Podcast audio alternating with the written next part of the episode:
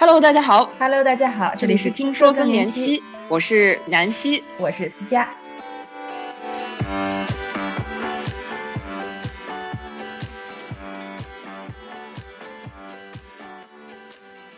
就更年期这个话题吧，我们经常和朋友们聊到亲子沟通这个方向。当妈妈们经历更年期时，我们的亲子关系也进入了一轮新的挑战。有的关系正如电视剧里更年期遇上青春期的火山爆发，有的关系可能更加缓和，但好多话却又不知道怎么说出口。虽说每家人的情况各有不同，我们却从大家的故事中都能体会到亲子双方真挚的关心，只是有时候不知道该如何表达。这期节目，我们就邀请来了好朋友 Wendy 分享她和她妈妈的故事。她的分享非常打动我们，因为他们各自本身的经历就很不同寻常，而他们母女之间微妙的关系变化过程，又像极了我们周围很多朋友的故事。我们和妈妈从来都是共同成长的。小时候，我们跟他们认识这个世界，去爱这个世界。现在轮到我们带着他们重新认识自己，和自己的身体和解，并懂得如何更好的爱自己。那我们就去听听吧。我觉得其实我属于是比较典型的留学生。呃，我小的时候也是一直在国内读书，然后长大。然后我高中毕业的时候，当时也是呃被中国的一个比较好的大学录取了。呃，然后呢，我去到这个大学之后，其实我在这个学校读了一年的书。但是在这个读书期间，我感觉那不是我想要的生活，呃，所以也就是在这个过程当中，我那个时候是在准备出国，呃，所以我 就从我在中国的大学退学了。其实现在想想是一个，也是一个很有意思的决定。我的家庭也属于是非常，我觉得比较传统的中国的家庭。它它不是很传统的点在于，呃，在我们家里面，我妈妈是处于一个更加主导的角色，无论是从经济上面，还是从这个家庭的生活方面。然后从某种程度上来说，她是一个各个方面都非常成功的一个女性，真的是很让人尊敬的那种。我从小到大是一直非常崇拜她的。嗯，你可以想象的所有女性的标签在她身上，无论是作为一个母亲，作为一个妻子，然后作为一个女儿。啊，在我们这个家庭当中，就是更大的这个家庭当中，或者说他是在他的事业上面，就是他在他的公司是一个高层，然后他后来自己创业，就是你能够想象到的各种作为一个女性可以拥有的标签，在他身上，他都诠释的非常的完美。我觉得这个是从外界看是这个样子的。那么，如果你从小是在一个这么完美的妈妈身边长大，其实作为孩子是有很多压力的。呃，我觉得很明显的一个点就是，其实我和我妈妈的性格非常的相像。她是一个非常精明并且非常聪明，然后非常的大气，然后很有头脑，但是非常强势的一个女人。我觉得从某种程度上来说，我也是这个样子的。但是呢，就是如果特别是小的时候，你和她硬碰硬的搞一些事情，这个也没有什么结果。所以我感觉我更多的时候是我不想和她争执，因为我觉得我也争执不出来什么名堂。呃，但是那个不代表说我不想追求，我想追求，但是他不希望我追求的东西，所以，所以从所以从这个角度上来说，我觉得当年的那个出国，虽然可能对于其他的很多人来看是一个非常冲动的一个一个决定，但是在我看来，它从来不是一个冲动的决定。我觉得那个就是冥冥之中我要走的一条路。所以呢。我周围这样的人很多，就是我周围，因为我高中是北京四中的，我不知道。嗯嗯嗯，我知道，我知道，我非常了解。就是这个学校有很多人，他可能当时上高高考的时候就已经有很多很多想法了，然后上了一年以后，嗯，他们有从各个大学退学出来，然后再是申这个。我们我周围有很多人都是这样走着这条路。对，就是然后呢，我这个经历可能和其他人更不一样的一点就是。其实我是在高中刚刚毕业的时候，我妈妈第一次确诊了癌症，然后呢，这个是当时得的是甲状腺癌，嗯，呃，然后呢，那个非常非常的早期，而且就是其实就是现在国内有很多很多的人都是在那样的一个年龄段得甲状腺癌，就是其实这个可能和他本身的基因和他的大环境没有一个非常明确的关系，可能就是平时的饮食包括生活习惯就是不是很健康导致的，但是呢。我觉得，尤其是那个时候是二零就是二零一零年那个年代的比较早的时候，我觉得大家真的就是谈癌色变嘛，嗯，想这个事情感到非常非常的恐惧，就是我从来没有看到我爸爸那么恐惧过，就是虽然那真的是一个，就是我们现在跳出来看，真的是一个非常非常幸运、非常早期的情况了，就是其实那个时候心理压力根本不需要那么大，但是当时我们非常非常的害怕。我觉得从某种程度上来说，他当时觉得我去这个国内这个大学是吧？然后呢，不用折腾怎么样，就是是一个解脱，然后可能他自己的压力也会稍微小一点。嗯，然后呢，所以我觉得可能，比方说高三的时候就想说，那我就不要去走这个传统的这一条升学的道路，我就那个时候就出国。但是可能也是因为这个原因，我觉得我的这个行程有一定的被打乱，但是它并没有改变最后的结果。总之。我出国的那一年，就相当于是他从这个甲状腺癌就是恢复了，呃，这个事情对他的身体，就是从客观上来说，我觉得没有造成就是重创，就是他当然受了很多的罪，对吧？但是呢，他他经历了放疗，做过两次放疗，但是没有做化疗，因为真的太早了，呃，然后就是肉眼观察的话呢，你没有感觉到他的生理有一个急剧的一个状态的下调。但是我可以感觉到，从那个时候开始，他的心态发生了很大的变化。呃，其实我从高中的时候，特别是到了比较后面的时候，我就一直就是听到他会抱怨啊，就是，呃，就是什么晚上睡不着觉，然后盗汗，就是各种各样的症状。我那个时候是真的不懂，而且我觉得那个时候大家都不懂，他自己也不知道，那就是很典型的更年期会有的一些症状。但是呢，我们都不知道，我们就只是觉得说。因为他的工作压力太大，因为确实他的工作压力很大，然后他又那么尽善尽美的想扮演一个，我觉得从各个每个人看来非常完美的一个角色，所以那个只会让他生活的更加的辛苦。所以呢，一个这么明显的事情摆在我们面前，但是我们作为家人，我们完全忽略了不说，我们根本就没有更多的去想。所以我觉得这个是我自己作为子女来说，我的第一个失职就是我不知道，我真的不知道这件事情意味着什么。所以当时他得了这个甲状腺癌之后呢，我心里面当然是觉得，就是我觉得我妈妈很不容易，对吧？然后她受了很多罪，很很辛苦。然后，但是更多的，你说我能想到什么？我想不到什么。我根本没有想到说，她作为一个女人，她其实正在经历她人生当中的一个非常变革性的一个时段。我完全没有往这个方向去想。然后呢，就有一点感觉自己就是稀里糊涂的就出来了。然后呢，就 然后嗯。我感觉我到了美国之后，从某种程度上来说，我一直是想留在就是这边工作的，呃，因为可能就是这边的大环境更加适合我的性格，所以呢，就是我在美国这些年，在美国已经待了十年了，呃，我觉得就是总的来说我非常非常的开心，但是呢，就是在比方说大学刚开始前两年的时候，当然就是也是找工作呀，然后实习啊，然后有些学业压力，这些压力也很大，我那个时候呢，多少有一点把我妈当成一个垃圾桶。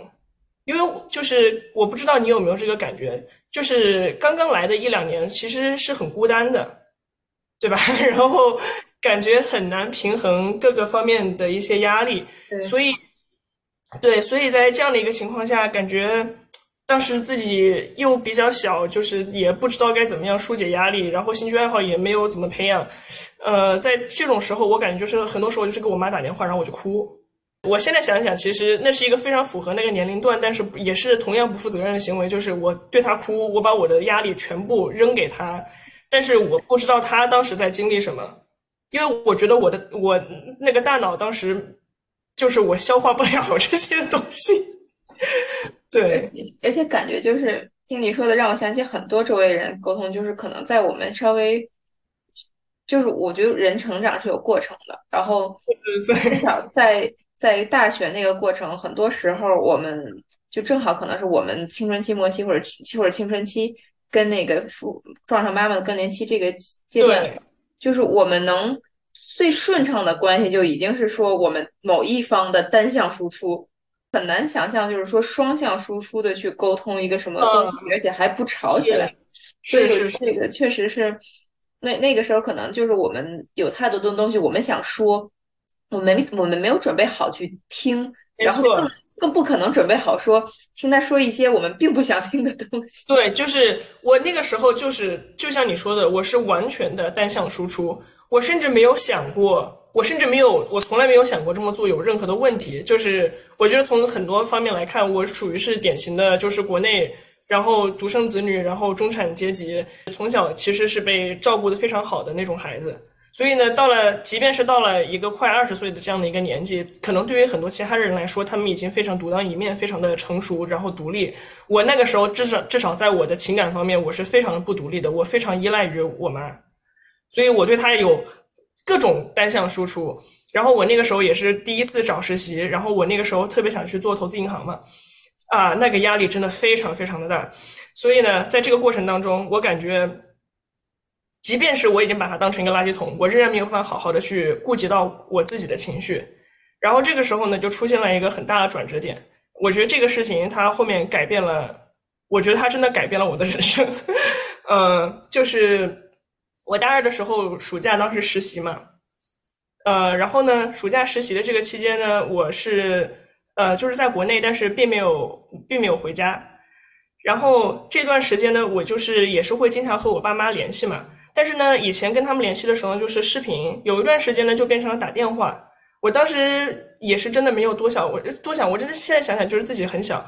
我就想说怎么突然变成打电话了呢？而且还是感觉信号不是很好的那种打电话。然后呢，我妈就跟我说她接了一个项目在山里。呃，我当时就在想，你做一个什么项目，你能去山里做？但是呢，我也确实没有多想，就是这整个过程是一个漏洞百出的过程。但是我当时就觉得我要好好的搞我这个实习，我不想去管这些其他有的没的，因为我总觉得我实习结束就回家嘛，因为我确实实习结束我就回家了。嗯，然后呢，他们去机场机场接我，那个时候我也没有感觉到有任何的异常。然后呢，直到回了家之后，然后当时感觉这个氛围有一些凝重。然后这个时候呢，我妈把她的假发拿掉了，然后她跟我说她得了乳腺癌。哦。就那是，那是我时隔了很多个月之后第一次看到我妈，然后她当时已经没有头发了，哇！我跟你说，我那个时候我真的我整个人都崩溃了，嗯，就是我整个人完全没有办法去思考任何其他的东西，然后就是那个时候都已经不是说愧疚感了，就是我觉得我我觉得我。之前的人生的每每一趴，可能我一直觉得啊，我好像是在追求一些各种各样的东西。我那个时候觉得这些东西全部都没有意义。嗯，对。然后就是这是这是一个我觉得少有的很多年之后让我想起来仍然觉得一个非常非常糟糕并且非常可怕的经历。而且我真的衷心的希望任何人都不要经历这种事情。就是一方面我嗯不是很理解。为什么他们一定要把这个事情瞒着我，并且瞒得这么紧？另外一方面就是，他们可能也意识不到，说他可能觉得说，哦，我早一点告诉你，你那个时候在实习，然后我知道这个实习对你来说意味着什么，它特别特别的重要，我不想让你分心，这个我理解。可是，就是当我回到家，看到我妈妈那样的一个状态。我觉得那个对我本人造成的心理的伤害和震撼，我觉得我这一生很很难去弥补当时的那个感觉。特别理解，就是也是说到的，我家人也有过隐瞒我的这个经历，就是当他们其实后来我们在聊的时候，我就说我们需要有双向的信任，就是因为如果他们不能在第一时间告诉我们一些东西，其实是他们不相信我们能承受得住。嗯，对，是的。然后他们不相信我们能承受得住，但是这个事情并不好，是因为之后我就没法再相信他们。刚刚我们说啊，一切都好或者是什么，就是有一段时间我是因为可能包括到现在都是，如果我我妈妈她特别喜欢秒回信息，如果她在我发出这个消息的一个小时之内如果没有回我，而且我知道她没有坐飞机什么的。我心里就会特别特别紧张，我就会特别特别担心，说他又发生了什么。我觉得就是这个信任机制是其实是要双向的，而且尤其是可能当我们二十岁左右出头的时候，我们还没有完全成为一个成年人，就是我们确实还是很习惯从父母那儿汲取能量的时候，然后以这么一个非常突兀的方式，你意识到他们也需要帮助。我我觉得心里头，我能明白你的那个所承受的心理的压力和创伤，可能就是如果我们现在退一步想，就这么，咱们都已经十将近十年过去了，再回头看的时候，我觉得可能真的是会希望，希望家长能更早的能跟我们说一些东西。就是我觉得真的是双向的，也是如果他们给我们信任，说相信我们能承受，然后我们也会给他们，首先相信他们说的这些东西，而且可能这是我觉得是咱们这代父母的一个特点，他们不太习惯。跟我们表露他们的脆弱，他们的情绪。对，就是我觉得我花了很多的时间去和我的父母亲沟通，并且去在这些事情上面有所改变。我觉得其实从另外一个角度来说，他们当时一方面不愿意告诉我，是因为确实缺乏一些信任，然后再是觉得不想影响我的实习啊，或者怎么样。我觉得从另外一个角度来说，我觉得我妈妈她内心里很难接受自己变成那个样子，就是。其实，这个也是我感觉是到了一定的年纪之后，你回过头来想才会意识到的一些问题。我们小的时候和父母亲一起长大，总觉得自己应该是最了解他们的人。我感觉我是到了二十岁后后半的时候，我才意识到说，其实我们甚至都不了解我们自己，更何况是我们的父母呢？我我感觉其实现在看着他们，就是我知道。我的父母亲其实可能并不是非常的了解我，并不是因为我们之间的联系非常的少，我们联系非常多，就是每个礼拜、每个几天都会联系，然后也会跟他们分享很多我生活上面的事情。但是毕竟大家没有生活在一起，然后呢，确实面对这个社会它很多变化，然后呢，可能我们的性格都会多多少少得到了一些其他方向的塑造，但是这些他们都不是很了解。但是同样的，在他们不了解我们的时候，我们其实也没有非常的了解他们。我感觉我看看，就是我看我妈妈。哪怕是到了现在，我感觉我更多是就是有一点在观察这样的一个这样的一个角度，而不是我理所当然的认为他就是这样的一个性格，他就是一个这样的人。就是他的这些行为背后，其实都有一些更深层次的东西。只是说，在我更年轻的时候，我不会真的去往他这个更深层次的方面去想。就是我妈妈当时那个举动，就是他觉得我太重要了，他不想影响到我的前程。但是同时，他也没有办法真的面对和接受那样的他自己，嗯，然后呢，就是你想他得的这两个癌症都是和女性的激素和内分泌相关的，就是这个其实非常的明显，就是因为他就是在这个更年期的期间，或者在那个之前更早的时候，他经历过了太多的压力，并且呢，他在这么长的时间之内一直没有意识到说经历这些压力本身是有问题的。然后呢，他并没有一个很好的一个调节和疏通的一个渠道，他长此以往的生活在一个高压并且没有任何调节的情况下，并且他理所当然的认为这就是他的生活，是这些问题导致了他最后有这样的一些突发的问题。呃，从我的角度上来说，我觉得有几件事情是在那个之后，包括我现在看我自己和对比我周围的女性朋友，呃，有几个非常有意思的事情。第一个事情就是。呃，我非常非常喜欢去看病，我非常喜欢去看医生，因为我感觉就是因为他不是我妈妈，她以前也有一些各种各样的一些症状。好，就就拿她最简单的盗汗，长期失眠，长期只能睡几个小时。如果是我，我真的会去看医生。但是她去忍受这件事情，忍受了好多好多年，她也不认为这有什么问题。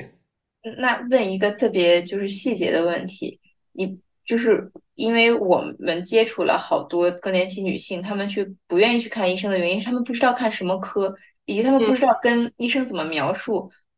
然后我不知道，那你如果是你去看医生，你会你会怎么去处理看医生这个问题？嗯，如果总结一下，就是他们觉得他们有很多小的不舒服，但是医生没有一个医生能非常切中的给他们一个详细的有效的方案。所以他们到后来，或者是一开始就知道这是一个浪费时间的事情。那如果是你的话，你会怎么去处理？就是你会怎么看医生？你会看什么科医生？你会跟他们有什么样的一个期待？嗯，对，呃，国内的这个情况我确实不是很了解。现在，呃，我可以说我自己在美国的情况和我妈妈现在她在国内的情况。呃，我自己的话是我和我的 primary doctor，就是主要负责我的那个医生。我和他的联系会非常非常的密切，并且我在找这个医生的时候，我会去找是 OBGYN，就是专门负责女性健康呃健康这一块的医生，呃，因为我知道我的很多问题就是我觉得这个是对于很多女性朋友都是相通的，就是我们有很多问题是我们的生理结构导致的，所以在这样的情况下，我愿意去和一个有 OBGYN 背景的医生沟通这件事情，我觉得我可以讲得更加的详细和彻底，并且他可以更加的去，就是他可以更加准确的帮我去匹配到其他的医生，因为美国的这个医疗系统是这个样子的，呃，所以呢，这个我觉得对于我来说适用。我觉得在国内确实会有这样的一个挑战。呃，我妈妈她比较幸运的是，她后来认识到了一个非常好的一个医生朋友。然后呢，这个也是因为她经历过一些，这经历了两次癌症。然后他这个医生朋友呢是肿瘤科的医生，所以呢也是一个女性，也是一个妈妈。所以呢，他们两个人可以非常容易的，就是推心置腹的去讲一些非常细节的问题。我认为这确实是一件非常非常幸运，并且可能很多其他的人没有的一个渠道。但是因为他有了这个渠道，所以。到了后来，就是最近的这几年，他去跟这个他的医生朋友分享他经历到的一些问题，直接从他那里得到一手的一些建议。我觉得这个对他的后面的生活有很大的一个改善。但是，我觉得不管是中国还是美国吧，我不是很了解欧洲的情况。呃，我听到的很多的一个反应就是，就是大家就是像你说的，不知道从什么地方得到一个非常准确的信息。我认为这个是在这个行业里面比较缺失的一块儿。就是可能这个手机里面有很多不同的一些 App，有一些应用，但是你上去了之后，呃，就是大家没有一个统一的答案，就是没有 single source of truth，每个人上去看，然后都得到一些不同的答案，没有对症下药的东西。就是我认为这个是呃女性健康行业现在正在去解决的一个问题，但是呢，他去他可能会花更多的时间去构建一个这样的平台，然后有更多的专业的知识可以帮助到大家。而且你当时刚才说到了，嗯，就是这两个，包括甲状腺癌，包括乳腺癌，都是跟激素有关的。就是我觉得是长期的压力，可能也是一个很大的一个，一个一个另外的一个源头。然后就在压力方面，我我我觉得特别有意思的是，你也特别喜欢高强度的工作，比如想去投行，比如很多。所以这块我能非常看好看到就是母女之间的这个关联。然后我想。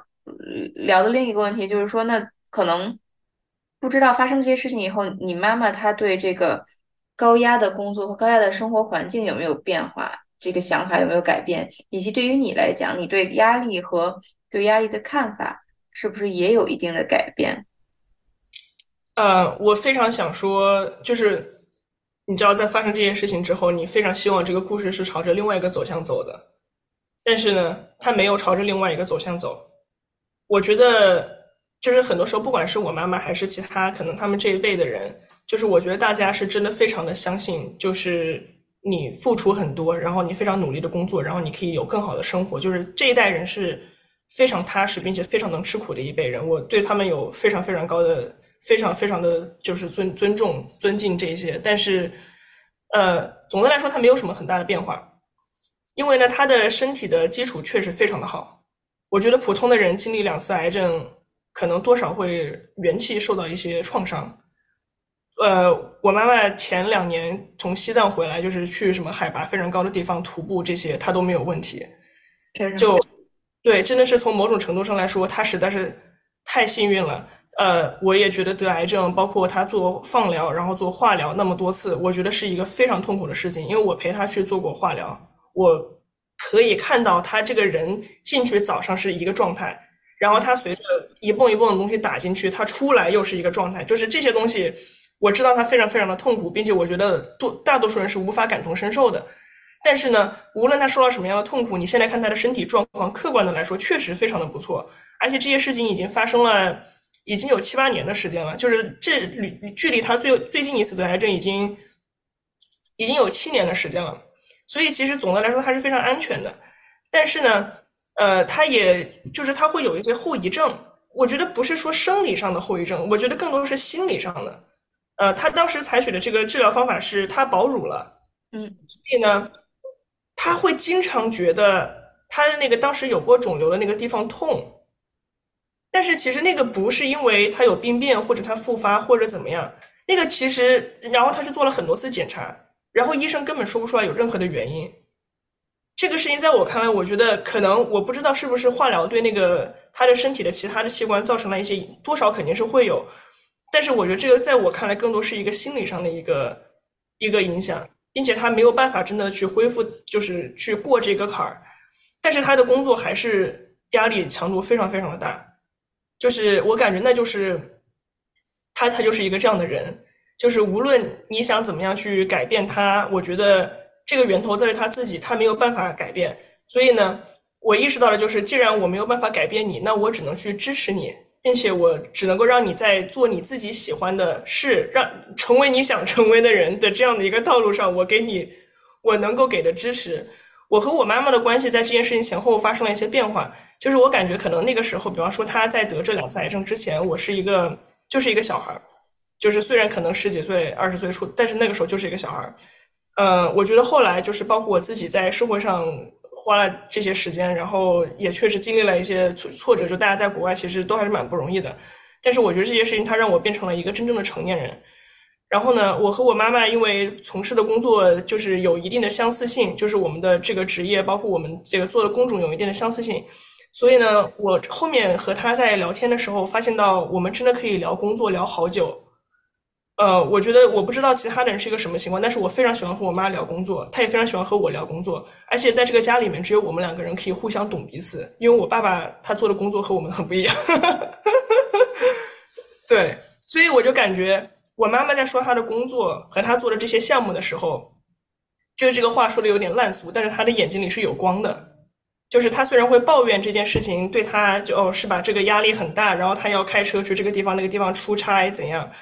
但是他是他他喜欢，他享受的，没错，就是他喜欢这种有压力并且有风险，并且从某种程度上来说就是颠颠沛流离的生活。就是因为他要出差，经常去这个地方，去那个地方，然后可能又待不了几天就回来。然后我记得有一次，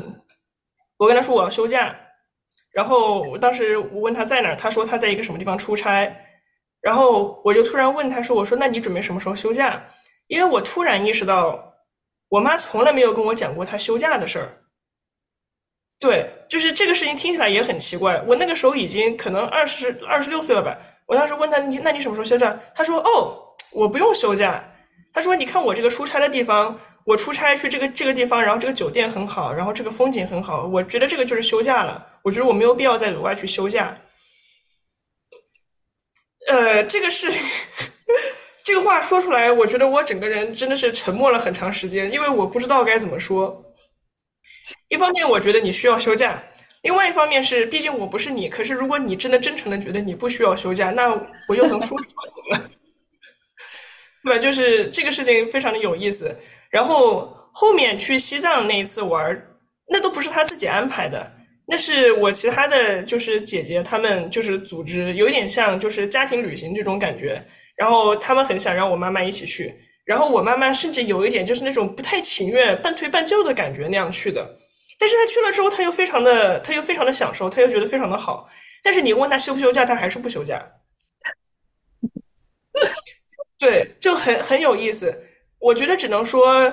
这个事情，这个癌症发生了，并且发生在他的更年期期间，就是这个对于他的健康肯定是造成了很大的损伤。就是无论怎么说，他的健康肯定是遭受了损伤，就是不管是生理的还是心理的。但是你看他后期的表现的话，我觉得工作压力反正是没有变小。她也还是追求完美，她还是可能只只能说她现在作为一个妈妈，她不需要像以前那个样子做那么，因为因为毕竟我也到了这个年纪，但是就可能说从这个这个从这个工作量来说的话，她可能这个角色的工作量下降了，但是她其他的工作量是完全没有降低的，并且我认为在照顾就是呃，比方说我的爷爷奶奶、外公外婆这个方面，那个工作量只会是越来越高的，因为他们的年纪也越来越大了，所以非要说的话，我觉得。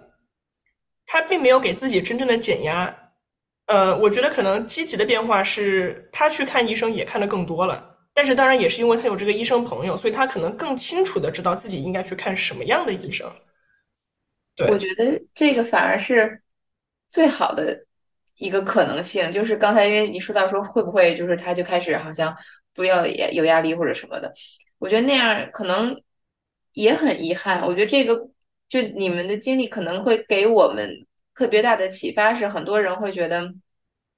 碰到了更年期啊，就是进入了老年，所有的事情都开始变缓了，人生变慢了。当然，很多人是会往这个方向走，其实也很好。但是还有很多人，他可能也希望，就是他还希望他是他自己。这这是也是我们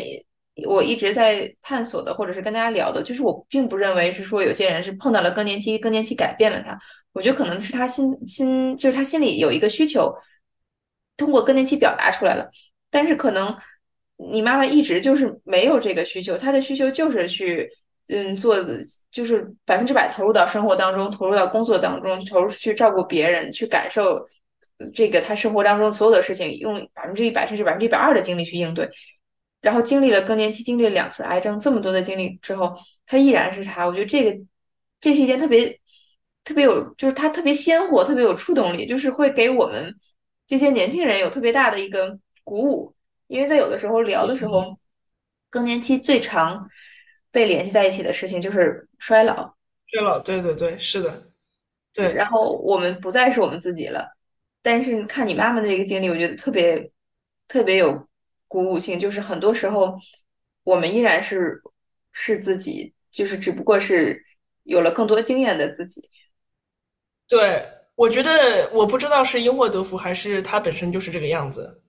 因为他的更年期发生的这些年和他得癌症的这些年，就是基本上是一个平行的状态，所以我感觉也是因为，如果你想标签的话，癌症这个标签远远超过了任何期，不管是更年期还是其他的。所以当他的关注点已经在我如何从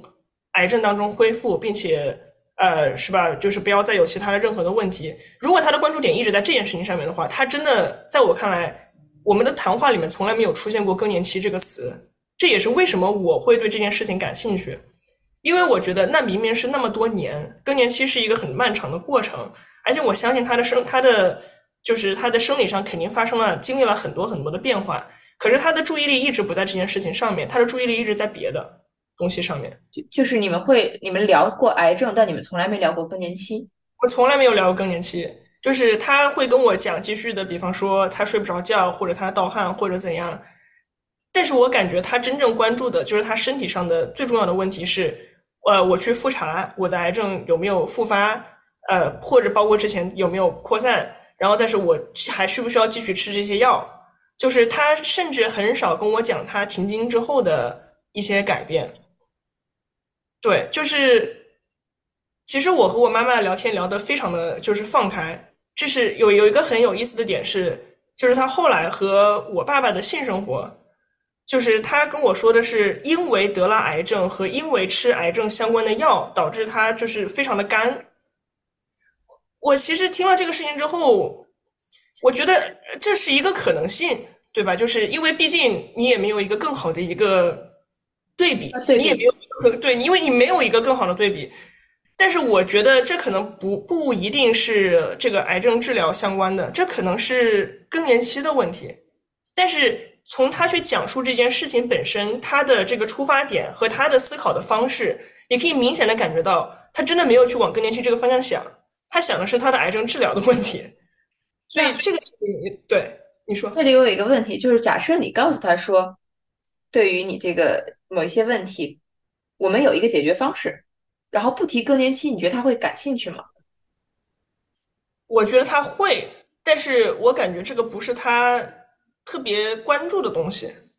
就是他的注意力一直都是在他的事业和我身上。所以就是，如果你给他一个，就是我觉得无论是一个关于药物，或者是一个什么平台，可以让他有更好的一个搜索的方式，就是这些东西，我觉得他对他的生活会有帮助。但是那些东西不会真的构成他的兴奋点，这个也是我感觉到，因为就是因为我在这边也和一些就是做更年期相关的初创公司，包括他们的一些就是创业者，就是有过一些联系和探讨。我感觉就是很多时候，就是大家明明知道这些是必需品，但是大家对待他们的方式却是把它当做一个锦上添花的东西。也就是说，它其实明明很重要，然后。它可能真的可以让你的生活质量有一个很大幅度的改变，可是我们世俗的认为，它不是最重要的。所以我有那个精力和金钱的时候，我会把它放在别的东西上面，哪怕我知道这个东西可能会给我的生活带来非常大的变化。嗯，你觉得这是不是也跟我们父母那一代他们的这个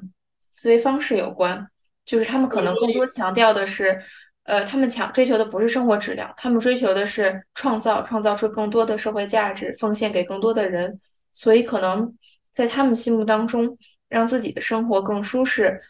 不是一个非常有吸引力的事情，就是是自然而然的会产会发生的一个结果。随着奋斗，他会有更好的生活条件。但他们可能不会去追求一个更更大程度上享受生活的一个什么？你觉得对？会不会我们这一代会有，或者是说在我们父母和我们之间这一代，他们会有变化？因为可能本身条件也更好，然后包括如果在国外的话，他们虽然生活条件没有那么大的变化，但是舆论的导向在变，就是会更多的关注自己的体验，更更多的关注自己的一个呃，或者是说对于女性来讲，就是。没有那么大压力的，可以谈论自己的身体、自己的感受。我觉得是不是可能这也是，就是在如果回到我们和我们父母这一个小的范围内的话，就他们那一代人没有这个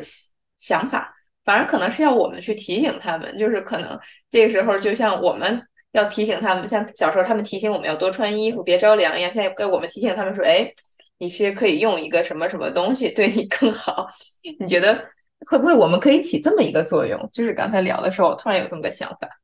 我觉得可以，并且就是呃，这个事情其实在我和我妈妈身上也发生过。嗯，就是就像你说的，我觉得他们这代人更多的是在于创造出新的价值，而不是体体验和增强自己现有生活的体验。嗯，我就是几年以前，我就是也经历过一些不是非常好的事情，在我的私生活方面。然后呢，在我经历过那段时间的时候呢，我发现，就是我如何照顾我自己和如何支撑我自己走出那一段时间，我觉得这件事情其实给了我妈妈很大的启发。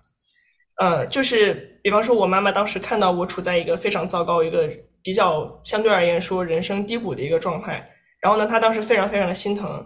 然后，但是呢，她也没有一个更好的解决办法。那个时候，你看妈妈，你就会感觉到她真的是一个非常普通的人。她普通的点在于，就是可能你以前就是你是一个仰望她的状态，你觉得她会有很多很多好的解决办法。然后呢，但是在那个时刻，当她看到你正在遭受的痛苦的时候，他其实没有办法想任何好的办法，因为他那个时候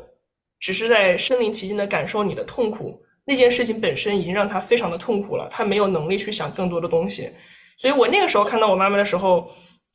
这件事情也是给了我一个很很大的一个启发吧，就是我那个时候意识到他真的是一个人，然后呢，因为作为一个人，他会有他的不足和他意识不到的东西，所以我觉得可能从我的经历，我可以从正面的去引导和去影响他，因为我也到了这个年纪了，我觉得这是一个非常良性的一个关系。所以呢，在那段时间，我去走出这个低谷，主要就是靠培养出新的兴趣爱好。然后呢，比方说，我本人非常的喜欢体育运动，然后我当时有很多在野外就是进行不同各种各样的运动，然后有的东西其实是非常挑战，就是生理极限的。然后呢，我为了能够让自己就是有这个能力去从事这些野外的运动，我做了非常非常多的训练。然后呢，就是饮食上面也是非常，就是像那种 健身博主那个样子，就是哦，我今天要吃多少蛋白质，然后什么什么什么，你全部都要排好。然后就是我觉得是非常，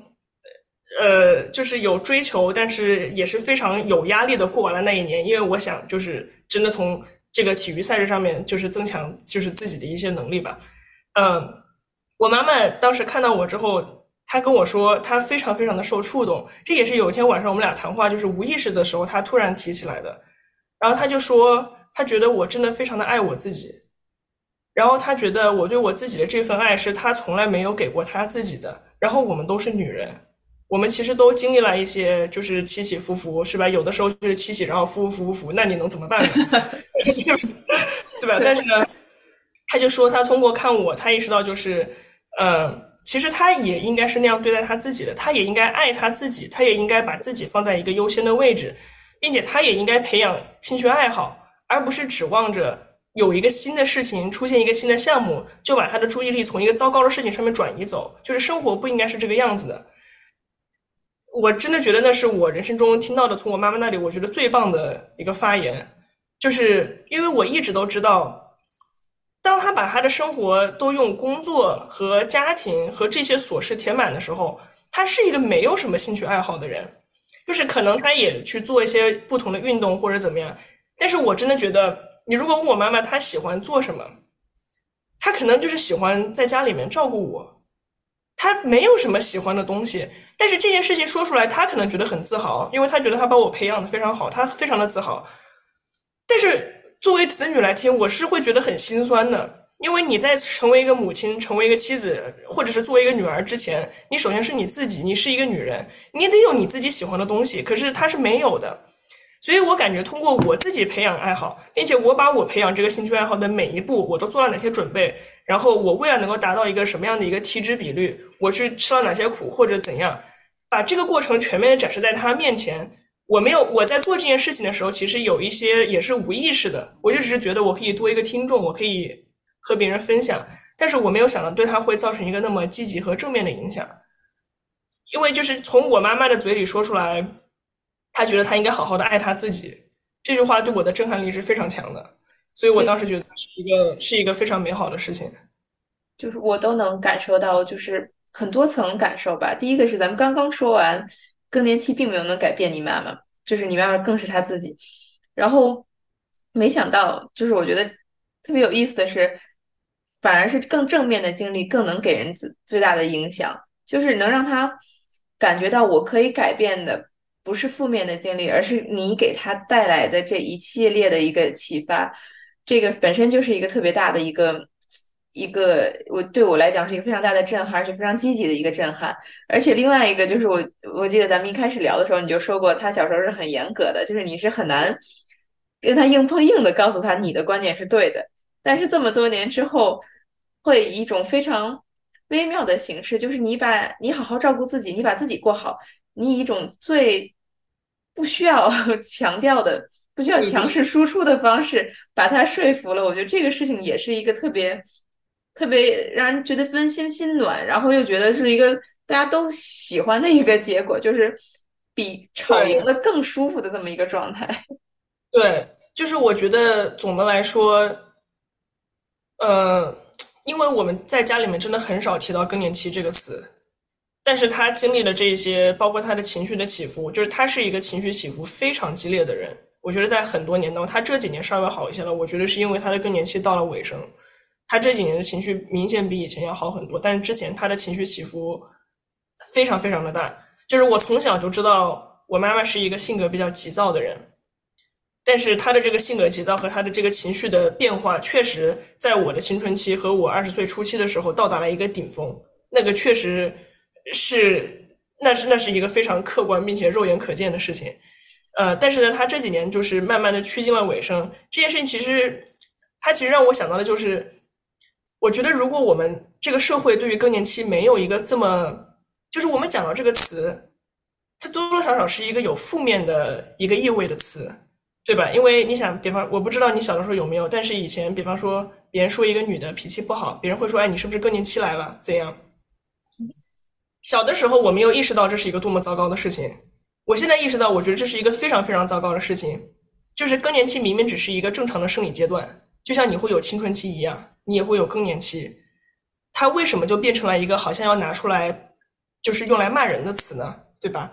就是如果这个社会这么多年这么长此以往，可能是一个几百年的传统，都是我们把这件事情视为洪水猛兽。那当你还没有在进入这个阶段的时候，你就对他就是避之不及，你就怕的不得了。你怎么会知道这个阶段带给你的到底会是什么？其实非要说的话，我觉得这个阶段带给了我妈妈非常非常多的平和。她在这个之前，她不是一个这样的人。他通过了他的更年期，虽然他可能自己不愿意这么承认，但是客观的来说，就是他就是变得更加的平和，他更加的爱他自己，他花了更多的时间去就是进行一些体育锻炼，然后他培养自己的兴趣爱好。他活的，在我看来更像一个人，而不是像一个机器人。我觉得这是一个非常美好的事情，就是，就他长得不是年纪，他也并不是在走向衰老。我觉得他只是在走向一个更好的他自己，并且这个阶段的他，我觉得比之前任何一个阶段都让我就是觉得更加的，就是更加的优秀，然后更加的厉害。这个真的就完全是我们想做这个 播客的初衷，就是觉得。第一，更年期是一个阶段，它应该是一个中性的，它对，就不是一个嗯积极或者消极的，但是我们给它赋予了太多的消极的意义以后，我们是很想来讨论，来看看，首先它是什么样的，然后其次它的积极意义有哪些。而且我我觉得很多时候，越是有被这个负面的定义打得越深的东西，它可能带来的价值越大，就是被忽视的一个宝藏。另外一点也是，我们觉得它特别遗憾的是，就是各处可能讨论四十五岁以上的女性的都特别少。没错。然后他们，我们是有两方面，一方面是肯定是对于更年期，希望他们更敏感，更能感受到自己的身体的变化，然后更好的去照顾自己的身体。另外一方面也是，就是我们也慢慢感受到，不光是身体，他们的心情、他们的情绪也应该得到照顾。那就是可能。去找他们喜欢看的一些事情，去他们喜欢看的、喜欢听的故事，然后看看别的国家的人女性他们是怎么度过更年期的，或者是更年期在别的国家是不是有一些好玩的事情？如果是都是 不好的话，那是不是有什么可以一起做的一些事情，让它产生一个改变？近些年来，我们是能感觉到越来越多的开始讨论，嗯。四十五岁以上的女性的一些一些，包括是媒体呀，包括是一些电电视剧、影视作品，而且不是在像原来那么符号化的，就是一个爱吵架的妈妈那种形象。但是我觉得更年期女性的形象远远比这个丰富的多得多得多。就是像你今天分享的你妈妈的这个经历，虽然我们没有能直接跟她对话，但是我觉得是会对我个人有很深的一个。影响很深的一个积极作用，而且会，我觉得相信听我们这个节目的这些朋友们，他们肯定也会觉得，有的时候真的就是人的本身的那个生命力和对生活的那种喜爱是那么那么的旺盛，那么强，而且好的亲子关系、好的亲密关系也会给我们带来那么多积极的那个影响。我觉得这个是一个非常让我听完了以后，我觉得我有找到我为什么要做这个事情的意义。哦，我觉得我觉得挺好的，就是。其实我我妈妈她是一个非常非常就是对于自己来说，她是一个非常普通的定位。就是我小的时候，就是我不是刚开始的时候说我跟她性格方面什么东西很像，就是后面就是我年纪越大，意识到其实我们相像的地方是越来越多。比方说我自己也很喜欢做饭，然后我也很喜欢照顾家人，就是这些东西。但是其实在我小的时候，我妈妈跟我说，她这个人是一个胸无大志的人。就是我觉得对于其他的就是。就对于其他的听众，其他的妈妈，就是可能他们会不会觉得说，我来描述我妈妈的方式，她她听上去就是一个非常事业型的女强人这样的一个人，她根本不是一个这样的人。她对于自己的这个，她就对自己没有什么要求，就是她就是觉得说，她小的时候就是想成为一个老师，她就是想做相对而言比较轻松，然后比较稳定的工作。只是说，有的时候你说时势造英雄，多少有一点这个。我觉得他就是抓到了好的工作机会，然后可能碰到了比较合适的一些项目，然后一些比较合适的老板，然后他后来一步步的，在他无意识的情况下，这个话听上去非常奇怪，但是确实是有一点在无意识的情况下变成了一个非常事业性的女性。但是这个可能并不是他一开始自主选择的，所以如果从这个角度上来说，他和我们身边很多的其他人的妈妈。和很多其他的在经历更年期的女性，她们都是一样的，对吧？就是我觉得，如果她可以做到这些，如果她可以把这个事情变成一个对她来说能够带来更多积极转变的一个时期，那么别人也是可以的。我觉得这个过程当中，呃，还有很多可能咱们完全还没聊到的地方，比如说，我觉得你对他的支撑也很重要，可能你爸爸对他的这个支撑也很重要。就是在如果咱们现在就经历过这些以后，回头看，你有没有什么想和大家分享的经验或者是建议？就是怎么能更好的去去爱护、去关爱、去支撑正在经历更年期的妈妈？呃，我觉得非常重要的一点就是沟通，然后和倾听。呃，这个可能是我们家的相处模式，就是我们家所有的人。哦，其实也不能这么说。我们家所有的人都非常的喜欢输出，就是大家都非常喜欢输出。但是我和我妈妈是真的性格非常的相像，所以这个在小的时候是非常容易产生矛盾的。但是呢，在长大了之后，它其实真的是一个在我看来，我觉得我非常感激和非常感恩的一件事情，就是因为我们很容易，哪怕是我们的教育经历，然后我们之后的这个在工作社会上面的经历完全不一样，可是我们非常容易就能够想到一起，就是。每一次在经历那种时刻的时候，我就可以感觉到，哇，这真的是我妈，我真的是有共鸣，我真的不需要和你解释，你就是能够懂，就是能够有这种时刻，就是是一个非常美好的事情。然后呢，很多我妈妈工作上的事情，她跟我爸爸讲，其实我爸爸也不懂，而且我爸爸会给她一些。反正也没有什么意义的一些一些建议，然后呢，他每次在听到了这些东西之后，他就会非常生气，然后就跟我说：“哎，你看你爸这个人怎么怎么怎么怎么样。”然后就讲一堆，就讲他听不懂什么什么什么，然后我就会跟他说：“你就不要再和他讲了嘛，对吧？因为他也听不懂。然后呢，他给你的都是一些你不想听到的东西，那你为什么还要跟他讲呢？你不跟他讲不就完了吗？你跟我讲不就完了吗？对吧？你跟他讲，你得不到你想得到的情绪价值，那你就不要再和他讲了嘛。所以我感觉很多时候就是。就是我觉得确实和谐的家庭关系，然后更多的去和自己的妈妈沟通，然后我没有真的把我妈妈当成我妈妈，在这个阶段，我觉得她对于我来说，更多的可能是一个姐姐或者一个朋友，因为我觉得在我自己也经历了一些事情之后，我在看她，我觉得我能够更多看到她作为人的那一面，而不是作为妈妈的那一面。就比方说以前可能她来我们家就是怎么样，她每次。就是来美国看我，他会给我做很多吃的什么什么。那我那个时候不会做饭，主要是就是那个时候我自己也有很多不足的地方。但是我感觉就是后来就是我变得特别会做饭。然后比方说我妈妈这次再过来看我，我根本不打算让她做饭，因为我觉得这些东西是我非常乐意为我的朋友做的，那我当然也会非常乐意为我妈做。就是我感觉我有很多心态上和就是位置的变化。就是我现在在看她，我觉得真真的就是更多是一个。嗯，我不能说是一个平等的关系，因为妈妈就是妈妈。但是我觉得更多是一个，我可以感同身受你的感同身受，并且我就是想好好的照顾你。呃，我觉得你有很多的不足，但是你作为一个人，每个人都有不足。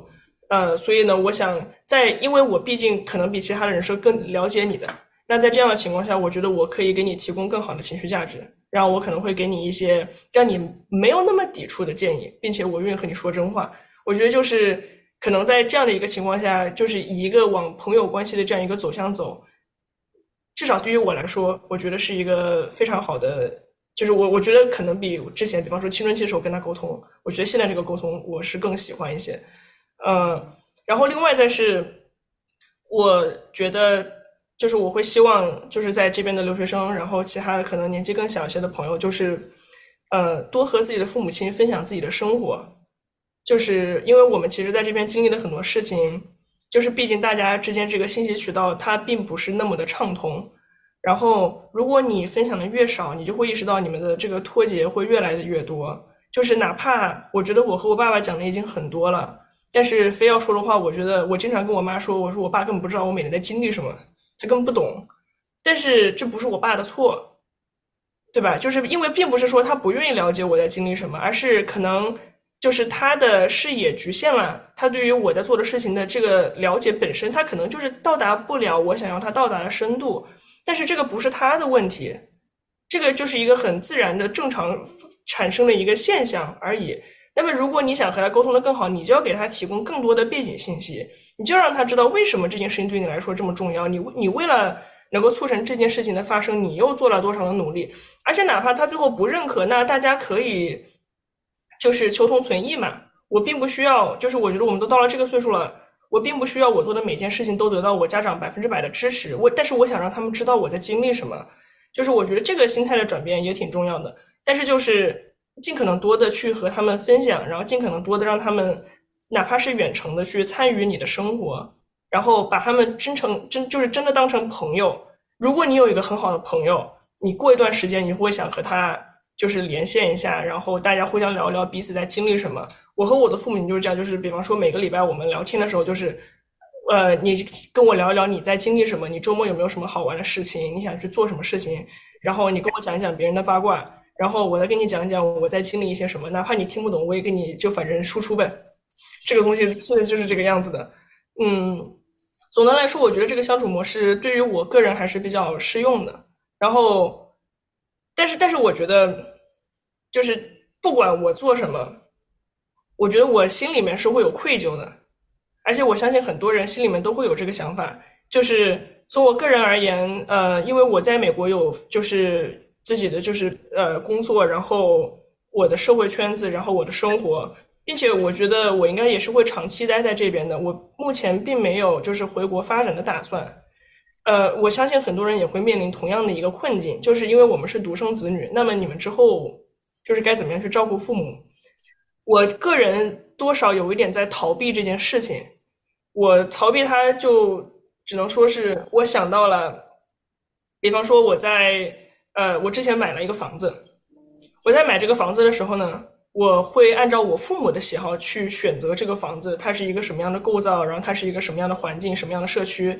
所以我买了那个房子的时候，就是我买那个房子的时候，我心里多少想的是，我不觉得我自己本人会在这里住很长时间，但是我觉得我父母亲以后过来养老，他们可能会喜欢这个房子。我确确实实是按照一个这样的心态去买了这个房子。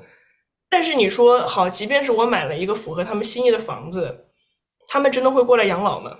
他们真的会在这个地方待那么长时间吗？就是这些事情是我知道他会有一些问题，可是我都不敢去往那个方向去想，因为我觉得我我现在也没有那个能力去想一个那么长远和一个那么严肃的事情，所以就是更年期可能总的来说处在一个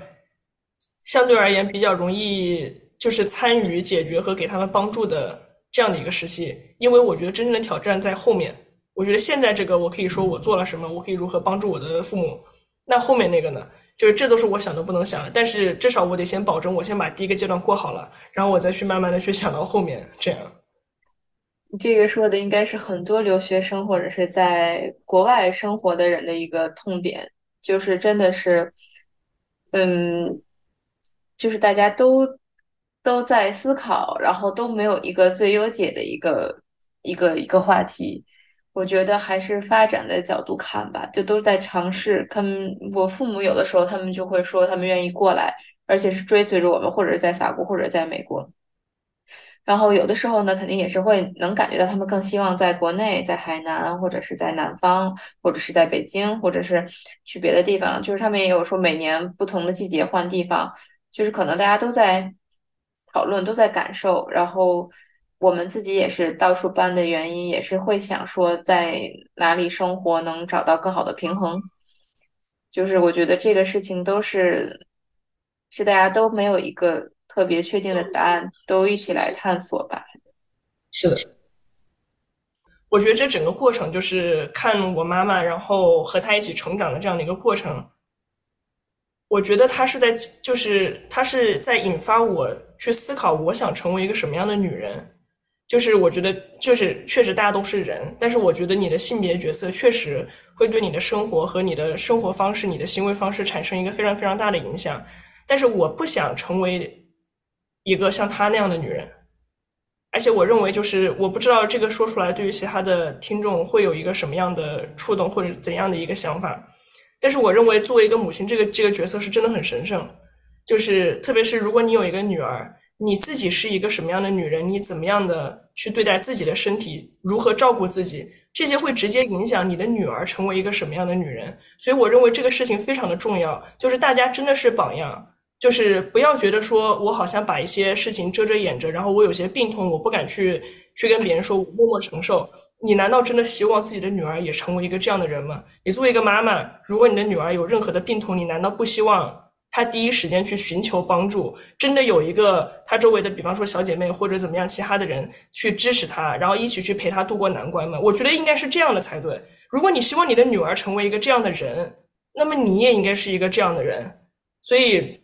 我通过看我妈妈，就是我觉得我妈妈非常好，真的非常伟大。但是我不想成为一个像她那样的女人。我非常感恩于她对于她的家庭以及对于我无私的付出。但是我认为。他是以牺牲自己的健康和可能部分程度上快乐为代价的，我觉得这个代价非常的高，以及我认为他对他的身体在那么多年当中的漠视和没有真的很好的去照顾自己，我觉得这些都是不应该的。就是大家可以这样对待自己，并且认为没有什么问题，但是当你在做这些事情的时候，你的孩子、你的成年的子女在看。就是我相信大家不愿意让自己的孩子成为那样的人，因为大家都是希望自己的孩子好嘛。所以，当你对待自己的身体的时候，想一想，那个对于其他的人来说意味着什么？对，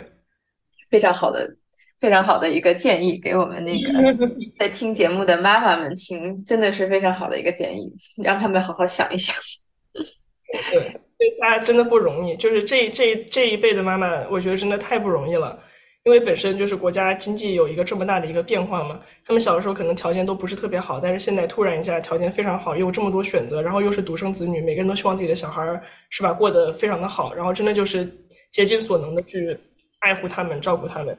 但是就会忽略自己。所以我也我就是还是那句话，我觉得我有很多的就是尊敬，但是我有很多的愧疚，但是真的很希望他们这代人可以以他们自己的方式过得幸福快乐。